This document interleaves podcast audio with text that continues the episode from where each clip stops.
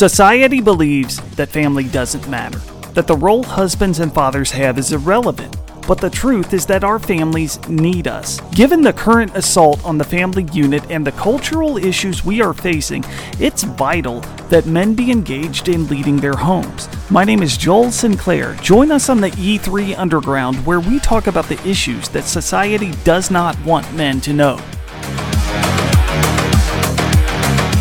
Welcome to the E3 Underground. On this week's Sit Rep, we're going to discuss living behind enemy lines.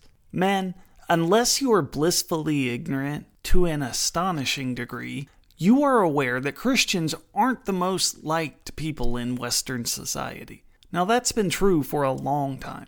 However, even in the last handful of years, the hostility towards Christians has grown significantly.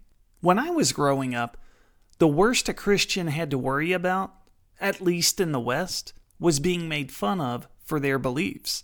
And much to my shame, I let even this small slight impact my witness, or lack thereof. But the times are changing.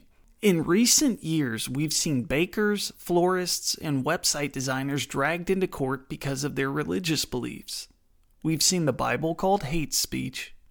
We've seen Christians called bigots We've seen a Christian school shot up for, all available evidence suggests, being Christian. We have brothers and sisters in Nigeria being killed because of their faith. The point of bringing all this up is not to whine or be all doom and gloom. The point is to say, as Christians, we are living behind enemy lines. The United States is no longer a Judeo Christian nation. We even had a sitting president say so on national television not that long ago. The prevailing cultural trends indicate that disdain and open hostility for Christianity is only going to get worse in the coming days. Now, we can't wallow in our misery. That's not an option for men as leaders of our homes. But we also can't pretend otherwise. So, why point all this out? Because, as the leaders of our homes, we need to be prepared for the coming persecution. We can't wait until the persecution hits us. There's little chance that we will stand firm. But if we prepare for the assault by fortifying our position, then the chance that we stand our ground improves drastically. We need to think through how we can biblically respond when challenges arise. For example, the LGBTQ ideology has overtaken our society. Corporate America worships at their altar. If you haven't been confronted with the issue of homosexuality or transgenderism yet, you likely will be in the future. How about the belief that religious people should keep their beliefs to themselves, only practicing them in the privacy of their homes? These are just a couple of examples of situations that arise for Christians during their daily routine. When forced to choose between losing your job and violating your Christian conscience, which would you choose? We need to be thinking through these types of scenarios and planning accordingly if we wish to stand with Jesus. We need to consider things like backup options for work, or living a lifestyle that allows for a suddenly reduced income, and other Plan B type options. Again, this is important because if we haven't planned for the ever increasing likelihood that we must make such a choice, we are likely to cave when the choice presents itself. Throughout history, Christians have been thrown into the Colosseum, or fed to animals, or violently killed for their faith. Now, personally, I don't believe we're going to return to those days here in the West.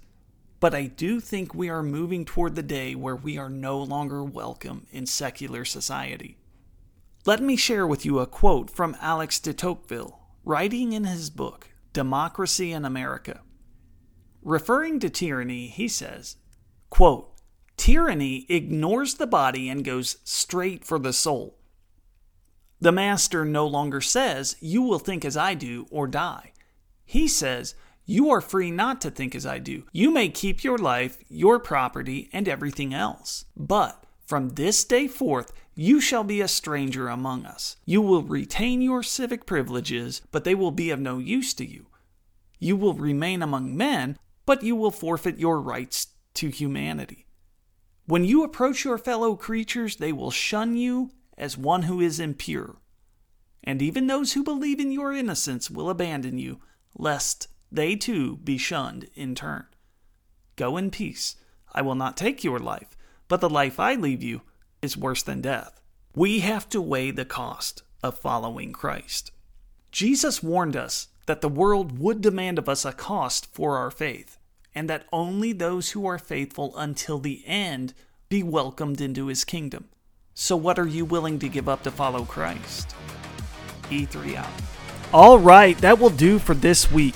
Please leave us a five star review on whatever podcast platform you use. Doing so will help more people find us. Also, be sure to check out Legacy's other podcast, Unshakable Faith.